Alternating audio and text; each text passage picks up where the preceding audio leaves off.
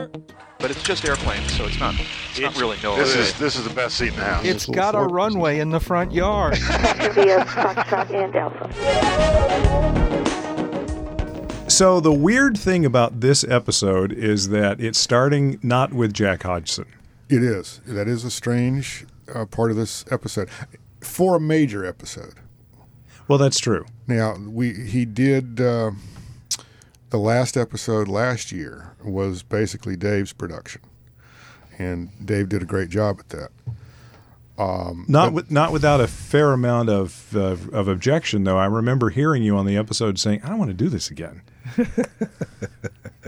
so somehow or another, uh, I got nominated, and my name is Mike Morgan, and I've been involved with uncontrolled airspace since something in the low 100s in terms of episode Oh, I think it was earlier than that, but you're you're, one of the, the, friends of the podcast. And there are a lot of those, and so for that reason, I don't consider myself special. But the, the but what I'm doing right now is I'm your engineer basically because I'm a volunteer with EAA Radio, and once again we're using their studio today. So I walked, uh, I, I I waltzed in here expecting to be the engineer, and now I find out that I am the Jack Hodgson by proxy, which sounds like a medical condition, and we'll figure that out in an hour or so. s- s- There are several governments that have declared that exact disease. It, it, it sounds so much better in the original Latin.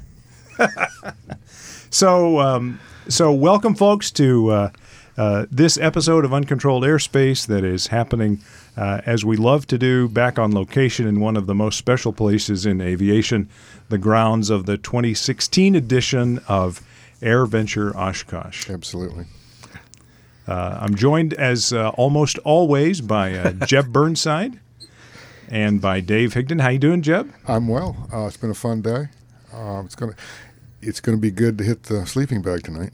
Yeah. Have you have you been doing a lot of strenuous stuff today? A lot of walking, a lot of something. Not so much walking, but uh, flight up here, uh, landing, tie down the airplane, set up camp, uh, go to the local Target store, provision. he just, just- flew in from Florida, and just- boy, are his arms tired.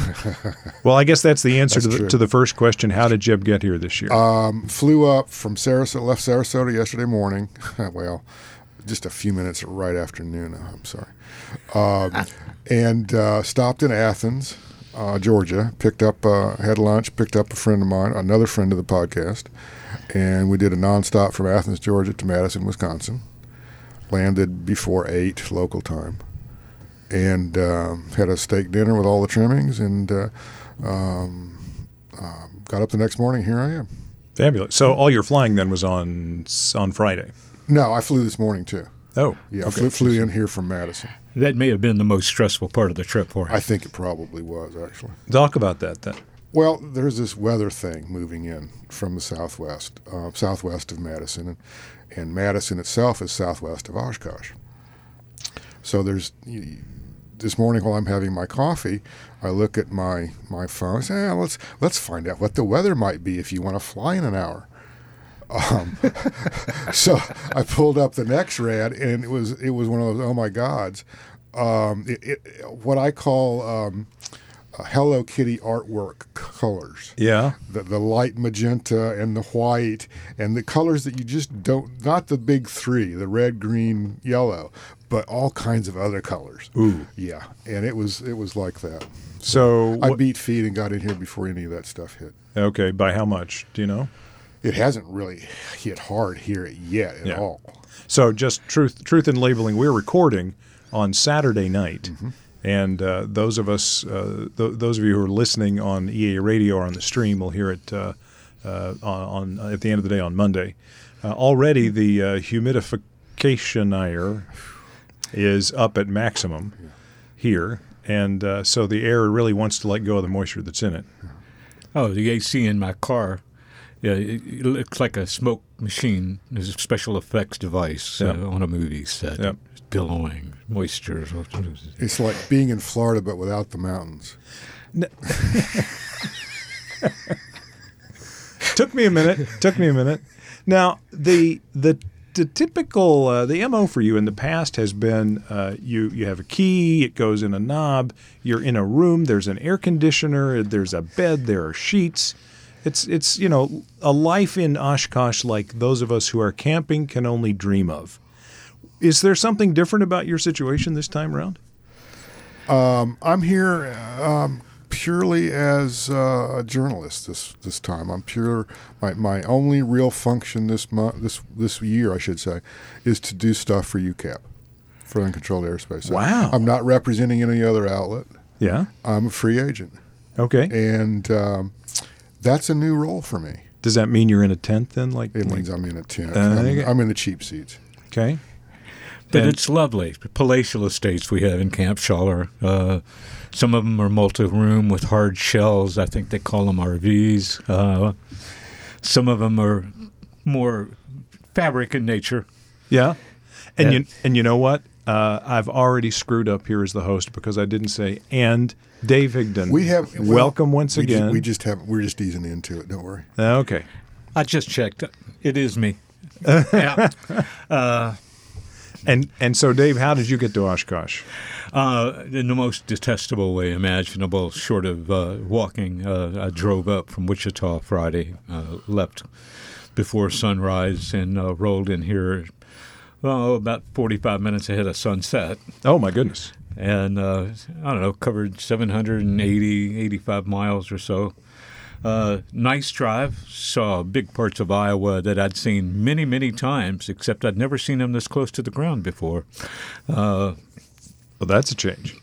it, it, it was different. Uh, crossing the Mississippi uh, up uh, Dubuque at Dubuque uh, instead of crossing between Cedar Rapids and Dubuque, being able to see a little bit of both cities from a few thousand feet up. Uh, I'll confess, uh, I wouldn't be heartbroken if this is the last time I drive this round trip. Okay. Got it. Well, so this just makes you a lot more empathetic to how Jack normally gets here, right? You'll you guys have all kinds of things to talk about this week, right? Yeah, and it, the troubling thing about it is I only drove this year because of how much stuff I'd need to make a decent, comfortable campsite. Yeah. Uh, otherwise, I'd come up, you know, human mailing to rent a car, uh, maybe still camp, but it's really hard to get that much gear on the airlines without paying excessive baggage charge Yeah. for what would truly be excessive baggage. So it, it, it evens out. This Yeah. is my punishment for not having an airplane. Well, I'm uh, well now. You're working on that. I'm And- working on that. And in the next segment of uh, of this program, we're going to talk about that in, in some depth. This is my, I think it's eighth or ninth, maybe Oshkosh, and uh, I have driven to all of them. I've passed up on a couple of opportunities to fly with people, always for the reason you just mentioned. Always because I I was camping as part of this EAA radio gig. You know, there there's a camp camping area that's available for us so that we can get in early, early, early, and have you know good access in and out. So uh, I have always passed on the opportunity to fly here. Maybe someday I can work it where somebody else can bring my gear for me, and then uh, maybe I can pick it up once I get here. Well, never forget there's also those people whose motto at Christmas time is "We'll make it fit." Oh yes, right. It, that's if I'm able to fly myself next year, I'm still going to need more gear, and then I can carry on the little airplane I'm building.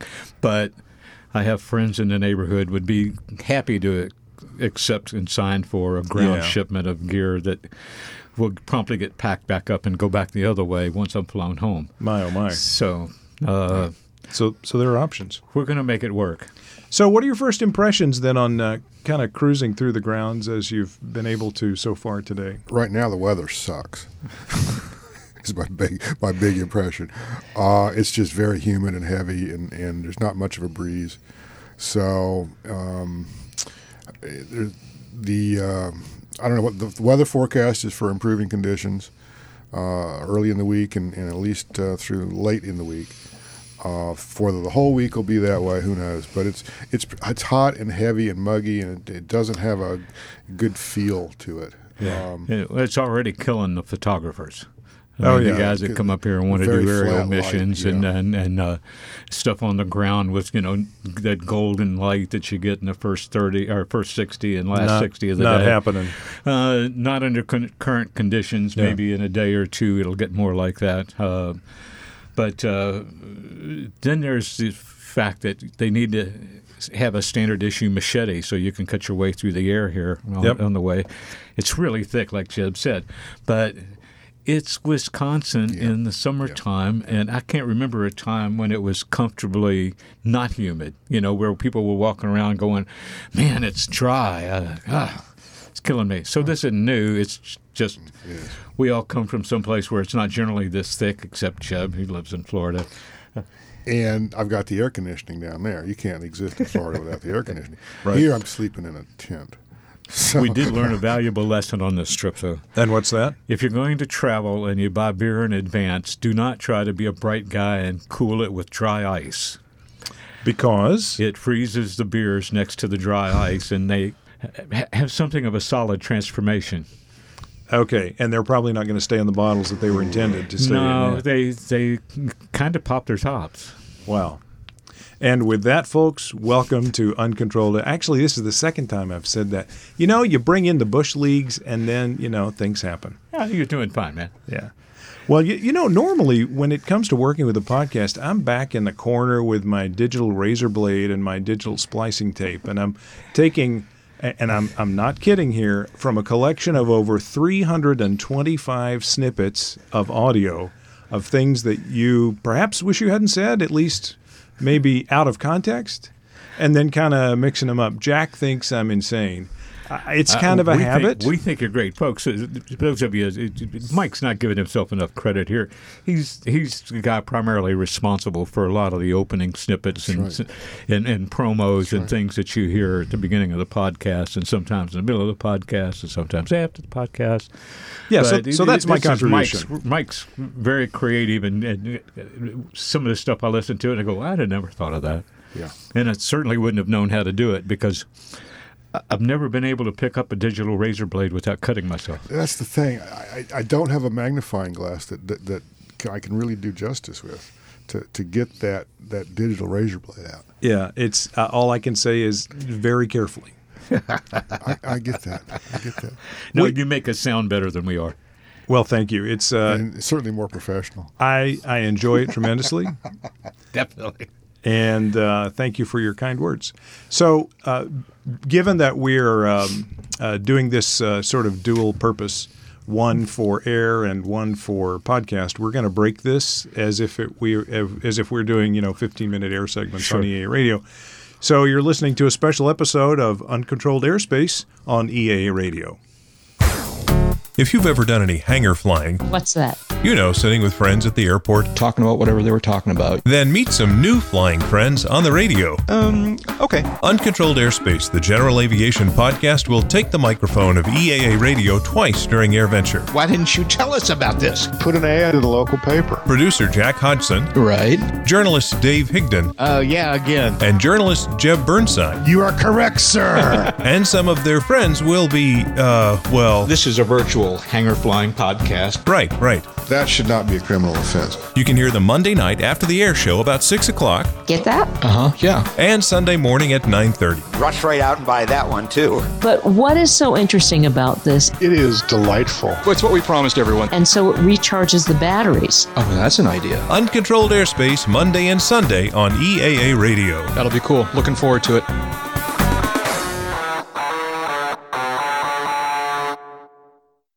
Well, they have let us back onto the air for another 15 minutes at least. It's like a parking meter. We're we're plunking a token in for every quarter hour.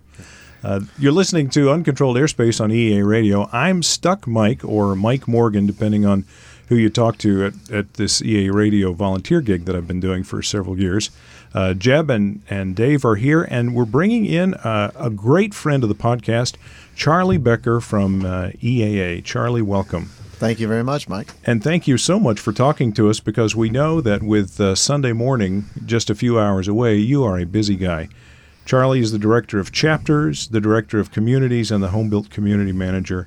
And so everything that has to do with uh, sort of the personal impact of aviation EAA style on an individual, that's all you. Not all me, but I, I have a, a hand in it. That's for sure. You do.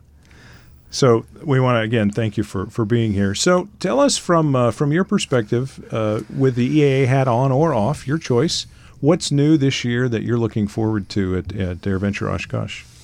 Well, um, you know, this is about. Uh, I was thinking about it. This is my 23rd uh, Oshkosh. Wow. Uh, about seven of those weren't on staff. The rest have been on staff, and uh, everyone is great. I would obviously would not miss it. Now I can't miss it because I work here. Uh, I have the advantage, unlike Je- uh, Jeb, of going home and sleeping in my own bed every night. So that that's a big plus. Uh, personal grooming is, uh, you know, is a lot better when you have a real house to go It, home. it will to. become important later in the week. Yeah. Right. I'll, I'll I'll look over and see how Jeb's faring on about day five. but uh, every year is great. Every year has something different. Um, I love the home builds, obviously, and you know, there's a lot of stuff that goes on in Oshkosh, and one of the things that's so great about it is that you cannot see it all.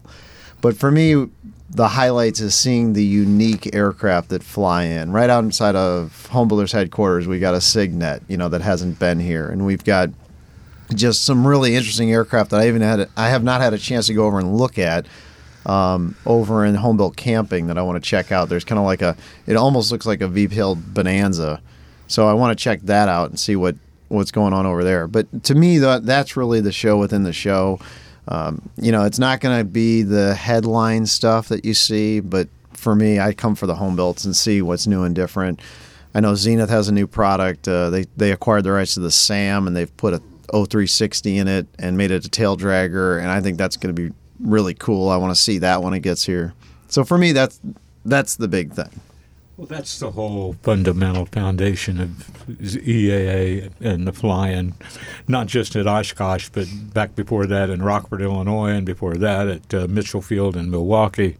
It's always been about the home builts, and it's uh, it's great to see there's so much activity going on at how dynamic it is. People are continuing to innovate and try to uh, what would be the word advance the state of the art and make it easier, faster, less expensive to own.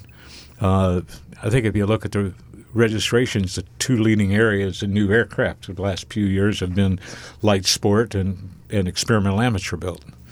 Absolutely. We typically see anywhere from about 700 to 1,000 new amateur builds added every year. That's more than all the produ- you know piston production manufacturers put together. Isn't that a hell of a statement about the state of our industry? That the biggest, the, the, the largest number of new airplanes produced are built by the people that own them. Yep. Yeah, it, it is an interesting uh, statistic. Uh, um, there's still a lot of store bought airplanes out there. Um, they're just not making new ones. So, Charlie, if you look at the kinds of requests for assistance that come into EAA, are you seeing patterns or trends among home building? Uh, is the percentage of kits uh, compared to all is that pretty pretty stable? Is that continuing to grow? So more kits, fewer plans built. Um, absolutely, there's definitely more kit built aircraft. There's no question about that. Having said that, um, there's probably more plans built today than there was back in 1970, just because there's that many more people involved. You know, I'm scratch building a, a Super Cub knockoff, and you know when you look at it, it's it's funny. There's if you look back at the history of VAA, there's this hockey stick growth curve that you see kick off in about the 70s and that's when kits came on onto the market basically. And you know before i mean really when you look at 1953 to 1970 there was like 6000 amateur builds built in Wow. all that time you know? And then from then it just goes it just pitches up and keeps going. And you know that's just the kit market. I wouldn't have scratched you know i'm scratch building one now. I would have never done it if i hadn't started first with a kit Yeah, you got a, you get a good idea. You get a good idea of what goes into an airplane, the parts, uh, not necessarily the skills for some of those uh, assemblies, but you, when you build one from a kit, you've got all these parts that accumulate into one flying airplane, and you kind of see how the the, the structure is organized, how it's built. It's got to make scratch building one a lot more approachable, having successfully built one from a kit. Yeah, I don't. I you know I, I have a newfound respect for all the all, you know for the people that that did scratch build because you know I've I'm on multi multiple years into this Super Cub, and and you only work on it a, a couple of times a week. It's me and a friend are building twins, so we we do it together. But uh, you know, you just got to make everything. I mean, you know, which is good because I have very little money. I have less than a thousand dollars probably into this Super Cub fuselage. But on the flip side, you know, every time you go to do something, you got to make it first. You know, the only thing we've purchased is wheels, brakes, and the axle itself. But we built the gear, built the fuselage. You know, so it's all just raw tubing. But I could see where a lot of people would just give up somewhere in that process because it's just so slow going. Now, Dave was smart. He went with a quick build kit on his Waiex, and it looks like it's practically done when they deliver it. It's uh, it it comes with a uh, a, a really appealing level of pre pre completion done. Uh, as a friend of mine said when he was helping me arrange my shop a few months ago, he said, "So you got one that's about eighty percent done?" And I went, "Yeah." And he goes, well, "That's great, man. It means you only got ninety percent left to go." So, on, on the box when it was delivered, did it say Revell or monogram? Uh, it it said, "Do not inhale the glue." Oh, okay. Ow. I mean, ow. Ow. So let's talk about your project, Dave. I mean, that's one of the cool things of having about having Charlie here is that he represents a resource pool that's uh, uh, wonderful for anybody doing building.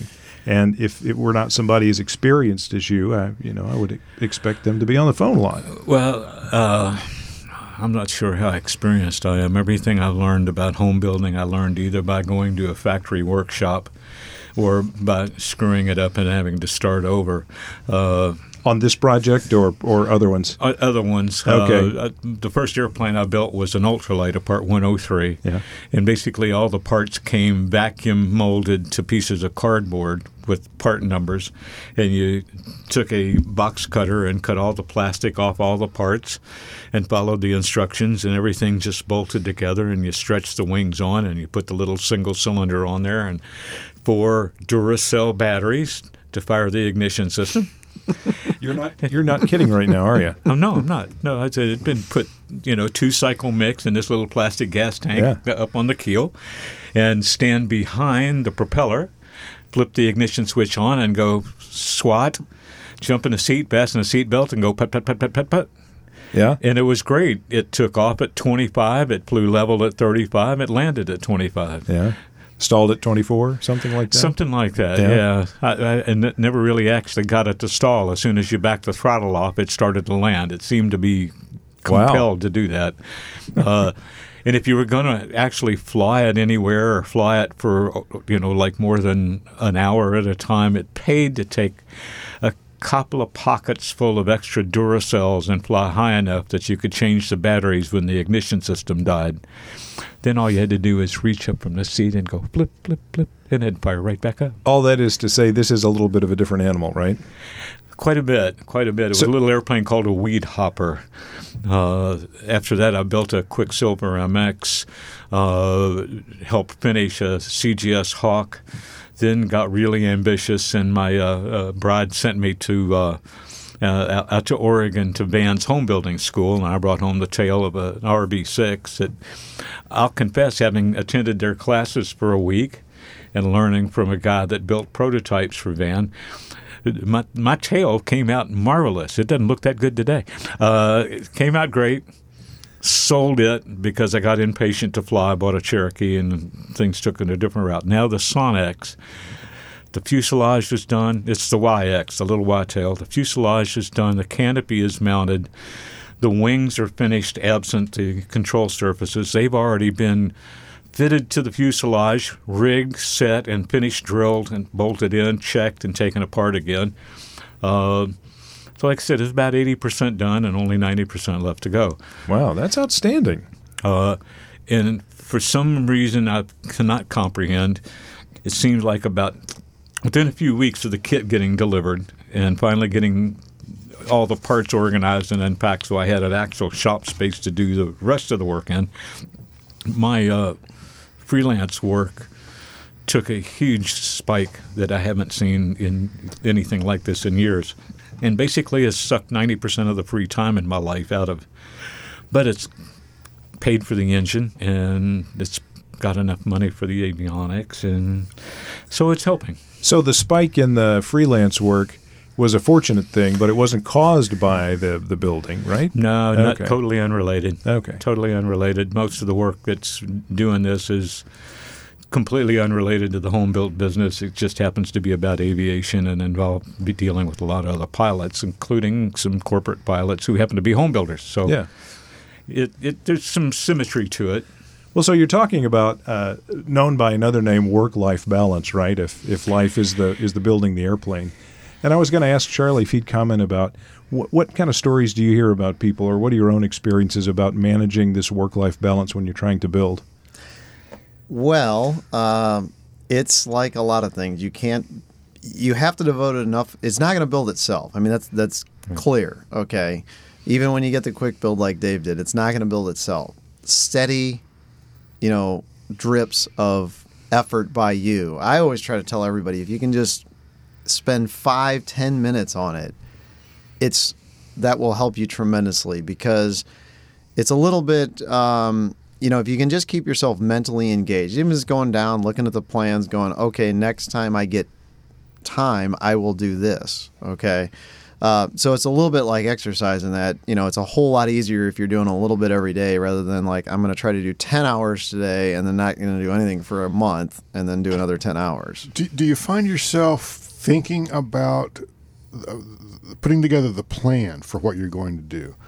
Uh, all right, so I'm, I'm, I want to build this Longeron tomorrow. So I, I want to make sure that this one has X, Y, Z features on it uh, because it's going to be the one that maybe has an aileron hinge or something. Is that the way you look at this? I try to tell everybody to only focus on what they're building. Meaning, you're if tomorrow you're going to fabricate the you know the right longeron or you know whatever it is, you know the right spar blank or I'm going to drill that is you have to break it down because when you get towards the end, and one of the downsides of what what Dave did with the quick build is it looks like an airplane. I mean, and there's no getting around it. I mean, you know, I've seen the quick build kits when they get delivered and it looks so much like an airplane that you can't help but walk into your shop and think it's an airplane. Why can't it fly? But yet there's a you know there's a punch list a of list. 89 things you have to do. And I found when I got to the end of my Sonex that it was that was the hardest part. You, you know, I try to tell everybody just you know, okay, this weekend you're going to try to make and you know make the the right flap, and then celebrate the fact that you got that done. And don't look at it as the airplane. You know, you're you know you're just doing a whole bunch of subtasks and break it down into small parts, and you just kind of grind away and get through that stuff. Setting achievable goals. Yeah, yeah. Because otherwise, you're just, you know, it's the whole, you know, how do you eat an elephant one bite at a time, you know. So when we come back, we're going to talk about what's uh, next for uh, Dave, you in this project, and and uh, how much time it's going to take to do the the ten, the ninety percent remaining. That's ten percent of the project. You're listening to a special episode of Uncontrolled Airspace on EAA Radio. And now a special report. Congratulations to the Uncontrolled Airspace podcast for podcasting for a full decade. Of course, I did the CBS Evening News for 19 years, so get over yourselves. And that's the way we get jiggy with it. Episode. Episode. Episode. Episode. Episode. Episode. Welcome, folks. Bogus. Wow. Bogus. There's no question about that. Flabbergasted. Episode. Episode. This is a virtual hangar flying podcast. Basking in the glow once again. Well, we took the long scenic route to get there. Who cares? No, I think it's kind of cool. It is such a thrill to be here. makes me shiver. Nobody knows. This one's pretty good. Well, thank you very much. How did you know? Nobody knows. What else do we know for sure? What are the facts here first? I'm not even sure it rose to the level of a reportable incident. Good news. Very nice. Very nice.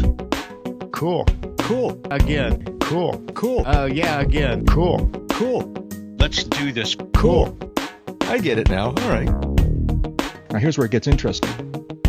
I wonder if there were enough things to talk about for an hour and a half. Why, why is this coming to light now? Why didn't you tell us about this? No one's more surprised than me. But here's the really cool treasure that I came across. Yes, sir, Mr. Higdon. The punchline, punchline, punchline is Jeb's tangy. Whoa, whoa, whoa, whoa, back up. I think you're on the money there. Jeb's tangy. Oh, yeah. And you would have no way of knowing that. I don't know if it's true or not. What, what was his problem? Can you make that stop? Then maybe it'll be over. Here's the punchline. Well, it's what we promised everyone. And now today's uncontrolled airspace update on weather and safety. First, weather. Man, there's some Whiskey Tango Foxtrot weather out there. And now, safety. Try to take off with one engine on fire and you never hear the end of it. Oh. And we're back with uncontrolled airspace on EAA Radio. Okay, they've given us another 15 minutes. The meter's still running. This is uncontrolled airspace on EAA Radio. I hope somebody So- brought more quarters. I was going to say someone's going to have to run out of quarters at some point.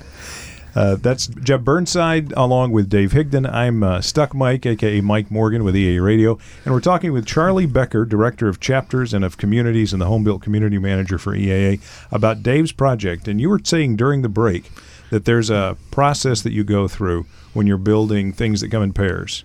Well, I was talking to Charlie. Charlie was one of the early Sonex builders when it, it came in, and the kit that he worked out. Did you scratch build that? No, it was not scratch build, but to give uh, uh, some perspective of how the Sonex kit has evolved, the ones that we did, we actually uh, banged out the ribs. So the, the blanks were there, but you still had to form them yourself with a you know rubber mallet and uh, you know the wood form blocks and stuff. And now, of course, all that stuff comes ready to go and just frankly perfect.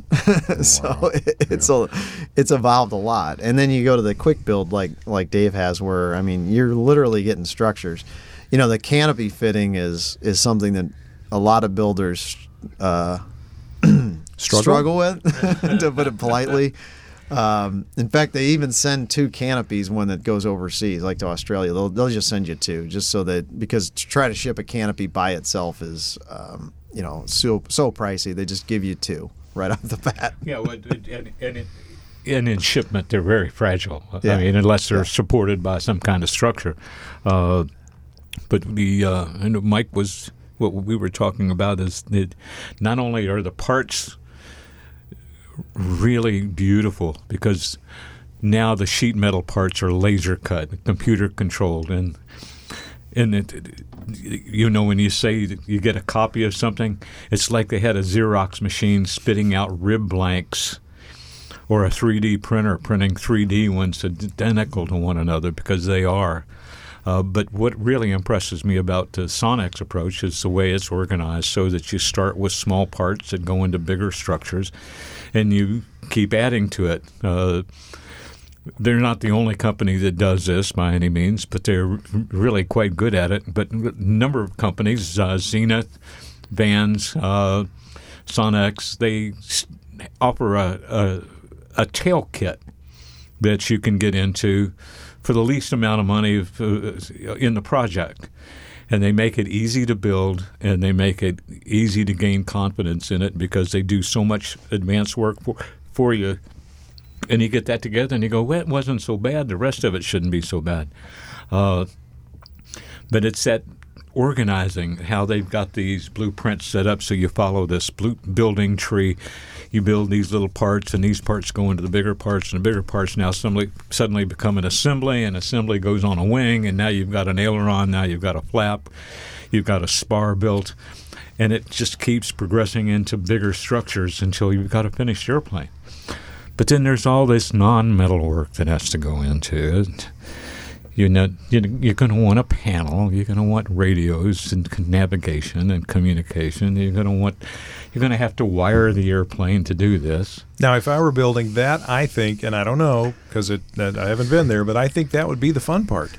No, Uh, I don't know. I'm not there yet. Uh, I've got enough uh, basic electrical training and experience, uh, thanks to our Uncle Sugar and my mil- my service time years Uncle ago. Uncle Sugar. Uncle Sugar. Okay. That uh, I have a great respect for how much I do not know about wiring and electricity. Yeah. But I, I think I can figure it out. There's great advice from EAA. There's some great books that have been written about it. There's a lot of there's thousands and thousands of other builders out there that communicate through these communities. And if you can't find the answers to the questions you need, then uh, you, Then you call Charlie because he gives his cell phone number out to Well, you- every. you- no, you- no. Do I have that all, wrong? All, all Charlie will all, all Charlie will tell them is don't let the smoke out of the wires.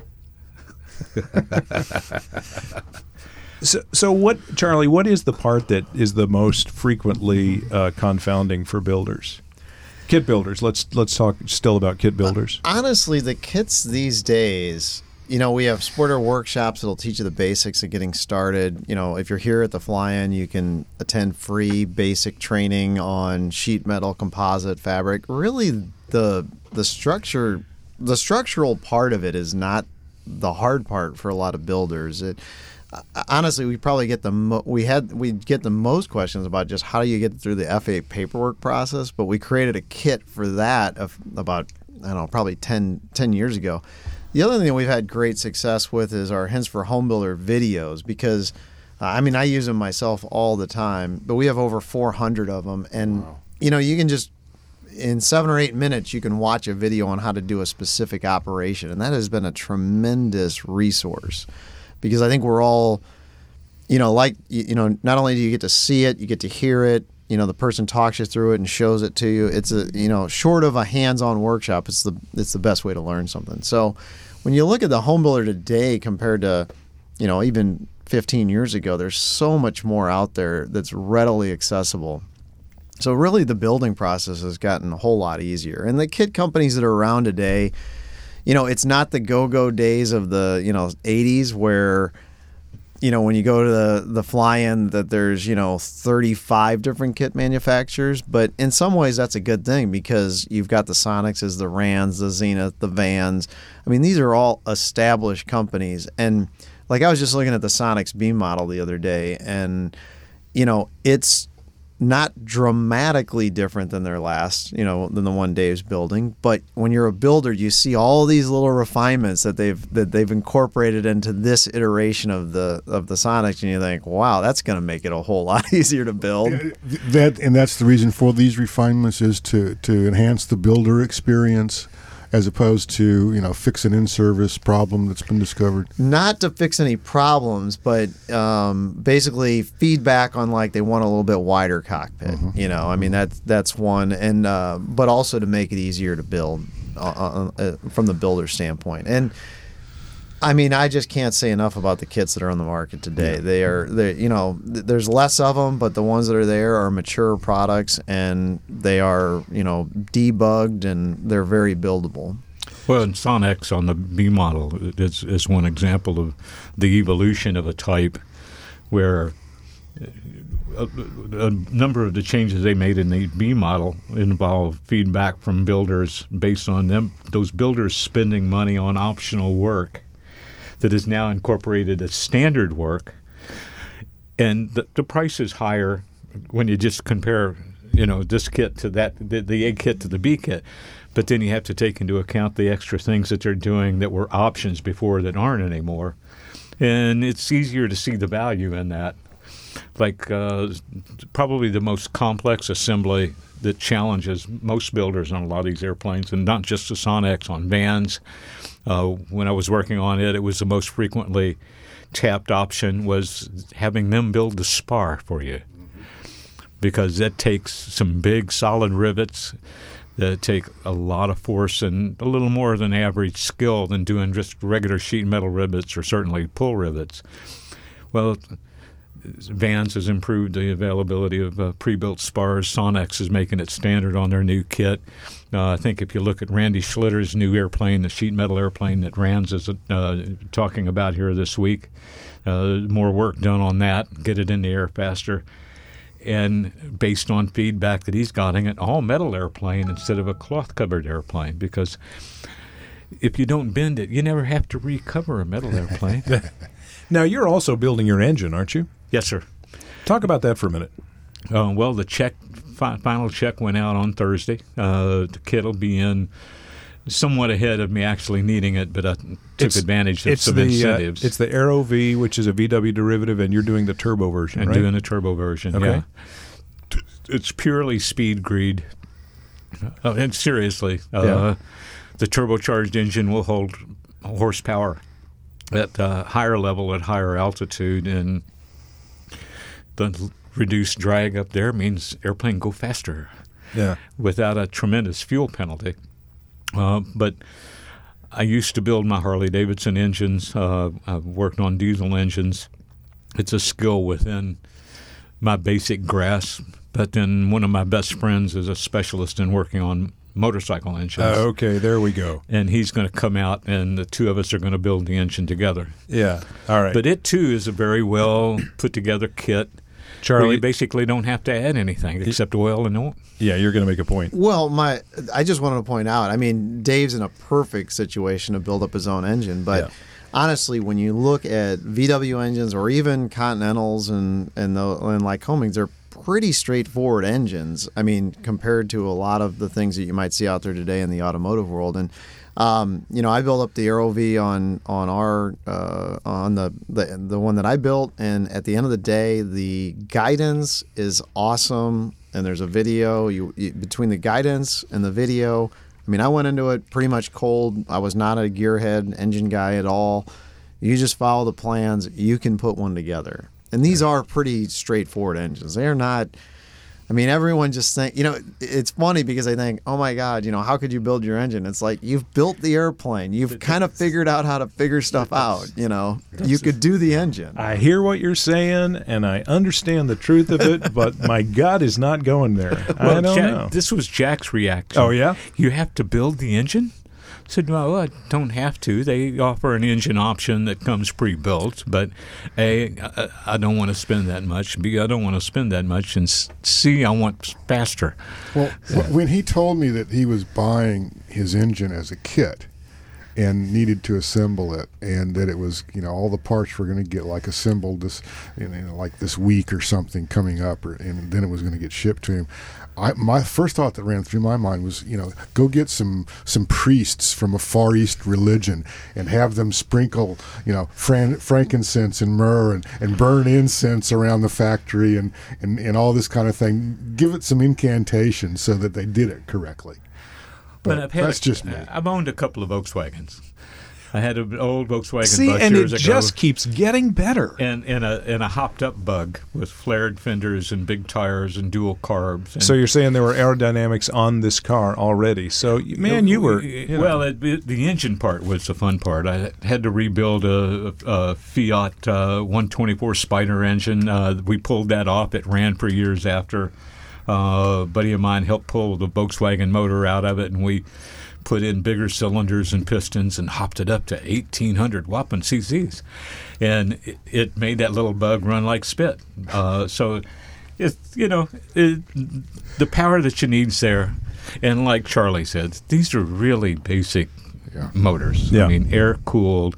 Uh, they're not fuel injected. This one does have a little more trick elect- ignition system than standard magnetos, but at the end of the day, it's still your standard suck, squeeze, bang, blow. Yeah. Yeah, and I would add, you know, the the current version of the you know the AeroVee, and this is true of any of the VWs that people are using in aircraft. I mean, they're dual ignition, typically multiple. Um, you know, like in the AeroVee, there's an electronic ignition and a, a magnetron, which is basically a magneto. So, I mean, they've come a long way from the early versions of the VW conversions, and they're quite a refined product at this point. They're fully insurable. You know, if you go with one of the name brands, like you know There's one thing that will absolutely confuse and confound some pilots is you got to use the opposite rudder when you put the throttle forward because the engine turns the wrong direction. Oh, interesting. But it's really not that torquey an engine. And Yeah. if you can't keep it straight, like in a checkout or some dual that I got in it here last February, uh, all the way taxiing out. I'm trying to get a feel of the tail wheel steering, feel how sensitive it is. Very responsive, very positive. Nothing spongy about it. Just remember to use the opposite foot. Charlie, will you stay with us for just a little piece of our next segment? Absolutely. Okay, great. Because we want to we want to talk about um, uh, things that you might be suggesting or advising people to make sure they do while they're here. We're going to take a break and make sure that we've got that final quarter to plunk in the meter. You're listening to a special episode of Uncontrolled Airspace on EAA Radio. Hey, Mister, could you break a ten for quarters?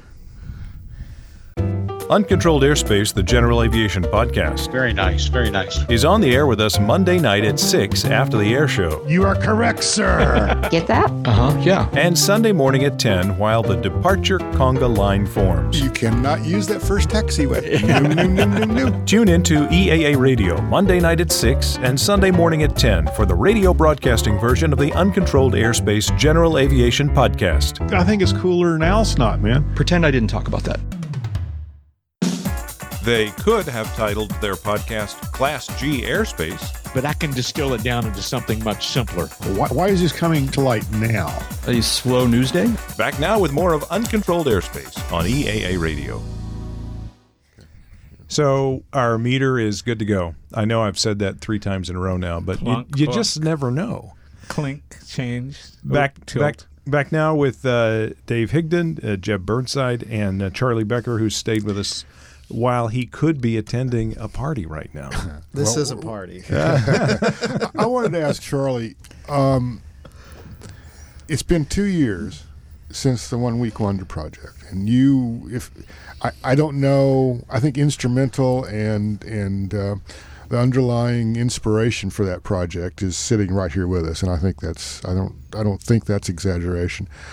So we had a conversation late in that show when it was clear that that project was a success.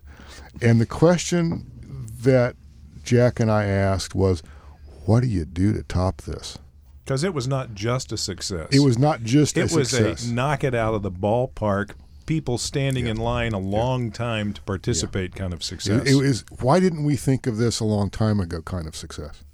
So my question, Charlie, is how do you beat that? And two years later, what do you do next? Well, this year, for those that were involved in the One Week Wonder, we do, we are inviting everybody back. We finally painted the aircraft because unfortunately we took it down to Florida where you live, Jeb, and starting to get a little surface corrosion. and the reality is we needed to get it painted. Now everybody voted on a paint scheme, if mm-hmm. you'll remember. Although I really kind of got quite attached to the unpainted version. it. I, I thought it was I thought it was brilliant, absolutely brilliant. But we didn't intend for the Sharpie signatures that everybody signed their rivet. You know, we didn't intend for them to last forever. I, I think the company probably wants to hide the results. uh, the, the the Sharpie company. Yeah. So it's been painted, and we're inviting everybody this week to come by and digitally sign their name, and we will then lay that digital signature on one of the vinyl stripes that's going to go on the aircraft. So that's what we're doing this year.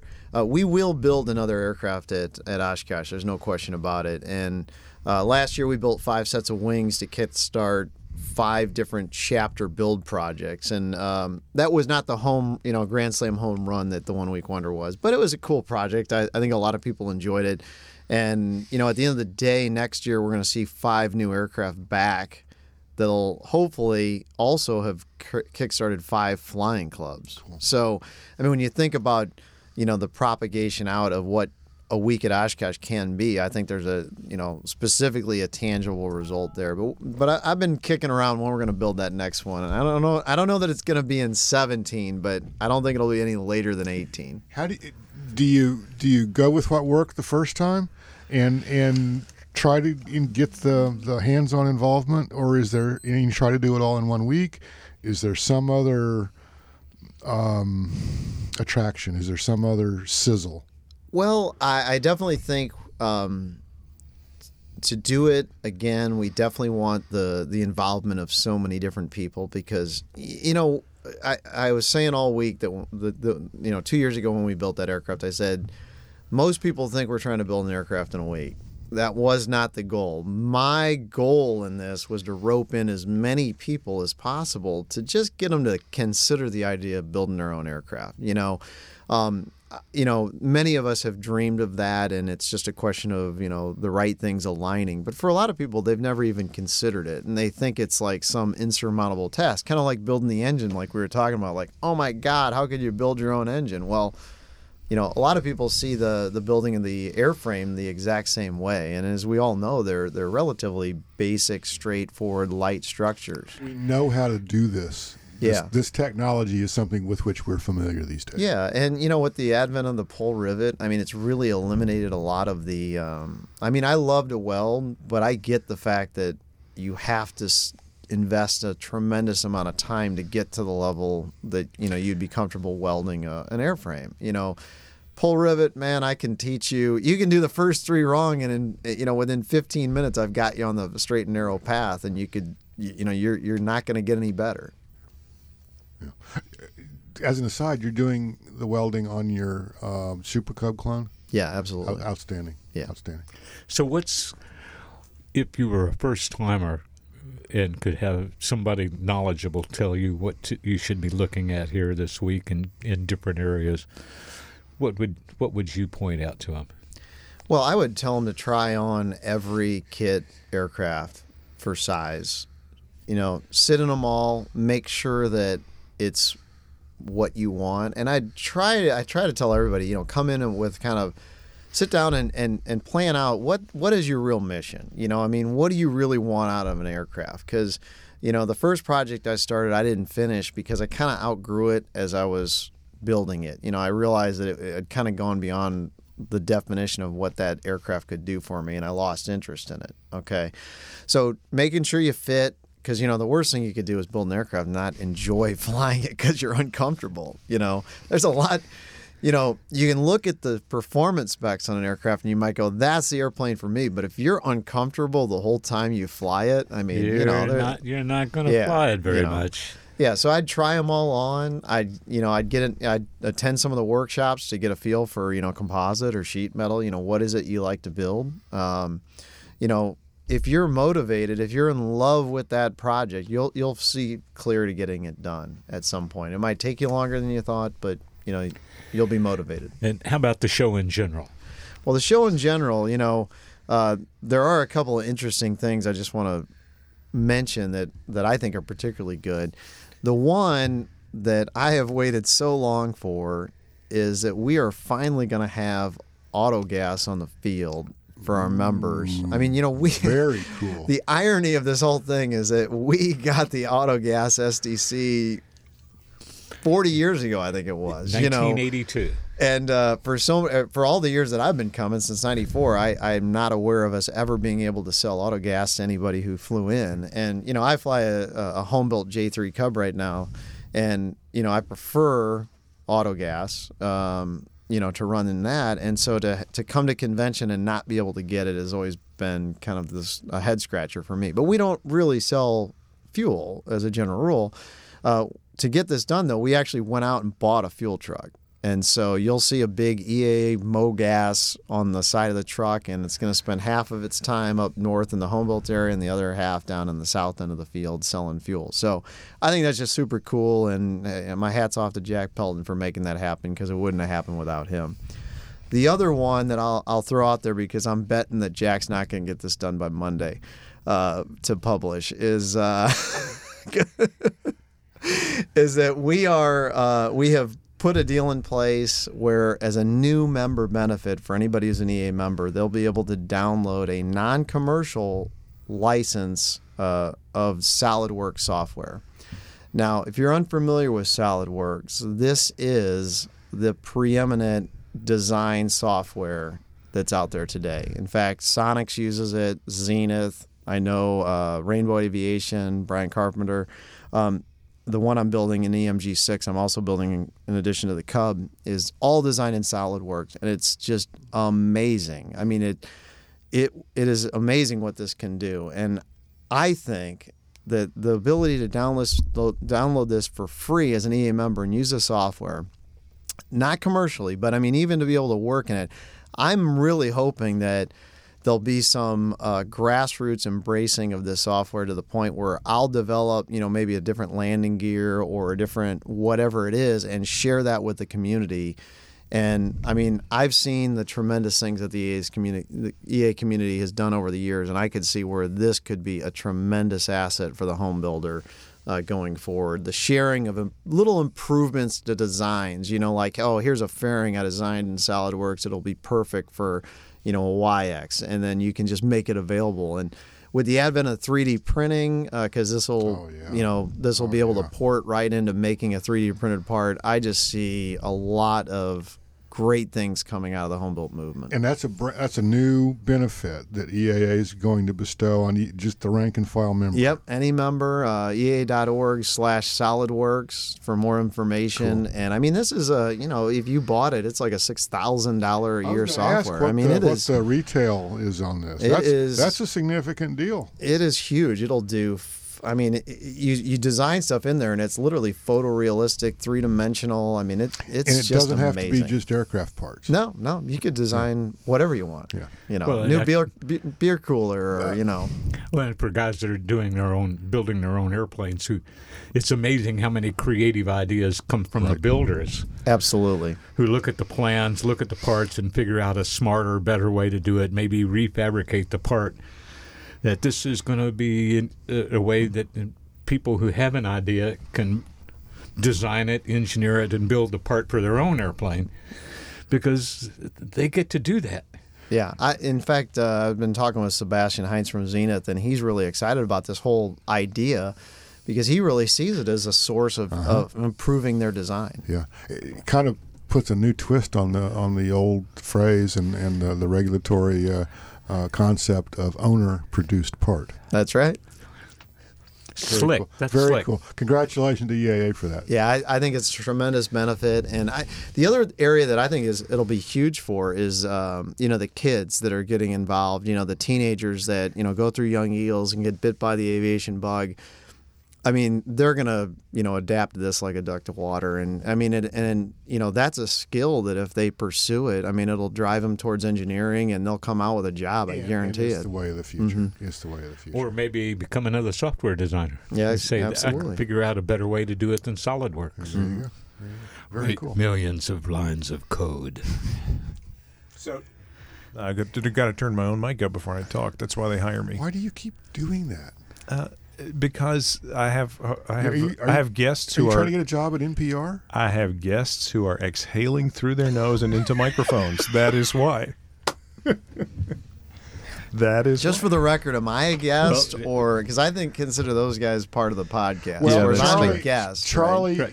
So are you blaming this on me? Absolutely not. No, Charlie I am is, not. is um, uh, a long-standing one, perhaps one of the first uh, of the uh, long list of friends of the podcast, and uh, there's a lot of things that would not have happened, and I don't, I dare say we wouldn't be sitting here right now if it wasn't for Charlie. So somewhere- uh, that needs to be on the record. Somewhere our producer is absconded with a sign that says UCAP 200 that I remember seeing filled with beer at the visitor center stage once. That's right. And you had well, you had Well, a that lot to do with that, Charlie. That was the genesis of the UCAP tie down party. Yep, I remember With- that because you, beers. you had to do We- we something all with all these that extra beer. yeah. It's not like we could drink them. Wink, wink, nod, nod. I will. I will say that I have, and I bet I'm not. I, it would be interesting to take a survey of the of the listeners, but I have. I have in fact listened to every episode. I haven't Wow. even listened to every episode. Neither have I- And I was there. Does your does your analyst know about this problem? Well, I know I was debating about whether I should share that knowledge, but I Jack, figure I'm Jack, not the use only your one. discretion on whether this gets cut out. I'll schedule a support group later in the week for anyone who's actually listened to all 400 and plus episodes. Wow, Yeah. that's impressive. I can't claim that, uh, uh, and I can't even claim I've showed You up were for all 400 episodes. But S- So we have just a few minutes remaining before we uh, we actually do run out of quarters on the meter. But I, I want to ask you, what's the number one first thing, uh, Jeb Burnside, that you're going to be looking to do when the show officially opens Monday morning? Number one, first thing, um, by Monday morning, I'll be anxious to get into the hangars and uh, see what the exhibits look like. I, I want to walk around the aircraft display area, the, or I, I forget um, whatever that area is that's to the west and north of uh, Aeroshell Square, which I know is not called Aeroshell Square anymore, but it is what it is. That's Yeah. I'm, I'm old school. We're, some we're talking about hangar ABCD and then the Right. exhibitors around those. Yep. Yes, the It- it's some of us display fall back area. on the west ramp, but Yeah, but there's Oh, all yeah? that too. Yeah. Okay. Um, yeah, I, I want to see what's out there. Um, Now, this is then- not this is not because you're racing to buy oil, is it? Because you do that, right? I do that. I, I scored. Um, well, here's the problem: buying oil at Oshkosh, it has to get to Florida somehow. oh yeah. and I, I just don't want to schlep it in the back of the Bonanza, the back of the Deb. Um, so I'll have it. I'll have to have it shipped, and that starts to eat away at the cost savings of buying it at the show. Yep. So my, my preference is to buy it at the um, at the either the Sebring show. Or the or the um, Sun the and other yeah, the other yeah, Sun and Fun. I was going to say the other one down the road. Um, that way I can just drive Yeah. back and forth. So Right. So, Dave, what's your number one stop when the show opens? work. Uh, I'm on assignment. Uh, Ah. I've, I've got several writing projects to do, but since I'm here for the first time in over 20 years, not tied to another project, uh, I'm going to satisfy my work commitments. Hit some press conferences. Uh, got one starting Sunday evening, uh, Monday morning, Tuesday morning. Blah blah blah. Yeah, there's- there's I'm, some press I'm going to hit only the hit, ones I absolutely positively have a need for. Okay. And in between, I'm going to go to wiring workshops and avionics workshops and engine building workshops and as much of this stuff as I can squeeze in. There's a couple of uh, events for builders of the same line of airplanes. I mean, I'm I'm looking forward to getting more enmeshed in that community because I've learned so much from these guys that I've never talked to. Looking forward to seeing the red arrow. I'm not sorry, not the red arrows, the Canadian snowbirds. It's been years since I've seen them. There is no more drop dead gorgeous routine in the air Yeah. than the Canadian snowbirds. Uh, it is not the high energy boom bang stuff that you get from the uh, Blue Angels and the Thunderbirds. It's really graceful.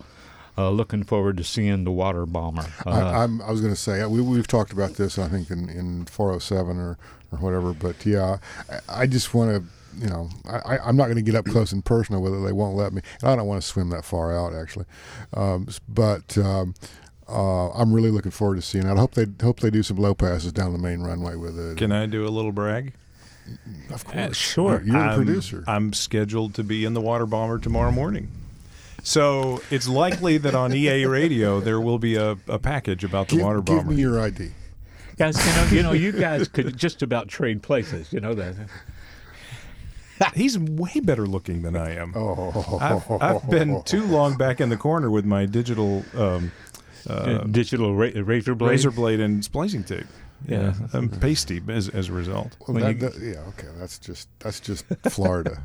Mostly, I'm camping with a group of people that I, I, I've gotten to know over the years at a show that I've been blessed to uh, attend as, on a working level for uh, come, uh, oh, more than 30 years now. Great. Uh, and it's the coming back and reacquainting with old friends, making new Yeah. friends. It's right. rooted in airplanes, but it's all about the people. And we're going to have a chance to talk about all those things. Not so much me, because I think this is the last time Jack, Jack's letting me in front of a mic this week, but which is probably good. But then uh, you've got a whole legion of other friends of the podcast who are going to be involved in the production of UCAP dailies this week, which is going to be a lot of fun. I, I'm looking forward to it. It's it's been a long time since Jim and I have been able to work this show together uh, on on a basis that suits our proclivities, and I'm I'm really excited about that. Yeah, yeah. It, it, this is a low stress uh, year for me. Uh, I, I don't really have any. I don't have any deadlines. I don't have any assignments associated with the show. I have a lot of responsibilities, but uh, no one's breathing down my neck to, to make a deadline. So I'm going to predict that the dailies are going to be really interesting because of all the cool stuff you'll get a chance to look at and talk about. At least from from where I sit, there will be less stress involved in them. Well, that's all good. Yeah. And it's Wisconsin in July, and it's Oshkosh, and It- We're back in the barrel for another roll. And we are. So thanks for listening to this special episode of Uncontrolled Airspace on EAA Radio. Very special episode of Uncontrolled Airspace. Indeed. And, uh, you know, for the next big long one, uh, our, our fearless leader, Jack, is going to be back. Uh, and uh, so that's a good thing. That's a great Since thing. I, I may not be here for that one. I, I we haven't worked out all the details of, or, or I haven't worked out all the details of when I go back, but I may not be here for that. So Okay. yeah. Go ahead. Charlie? Can I just add one thing, Mike? Please do. I feel like we're reaching the end of our allotted time. Whoa. Thanks. I've wanted to say that for a while. well, I'm so glad you did that because I don't have the script from Jack that has me sort of talking about everybody and what they do and how you can contact them on Twitter. Uh, all I can do is ask, ask were you going to say something, Dave? It's only one way to live long and enjoy life like we get to, and that's to go fly because time spent flying is not subtracted from your lifespan. Indeed. Otherwise, we still wouldn't be here. Indeed. Jeb? Uh, Jack comes in.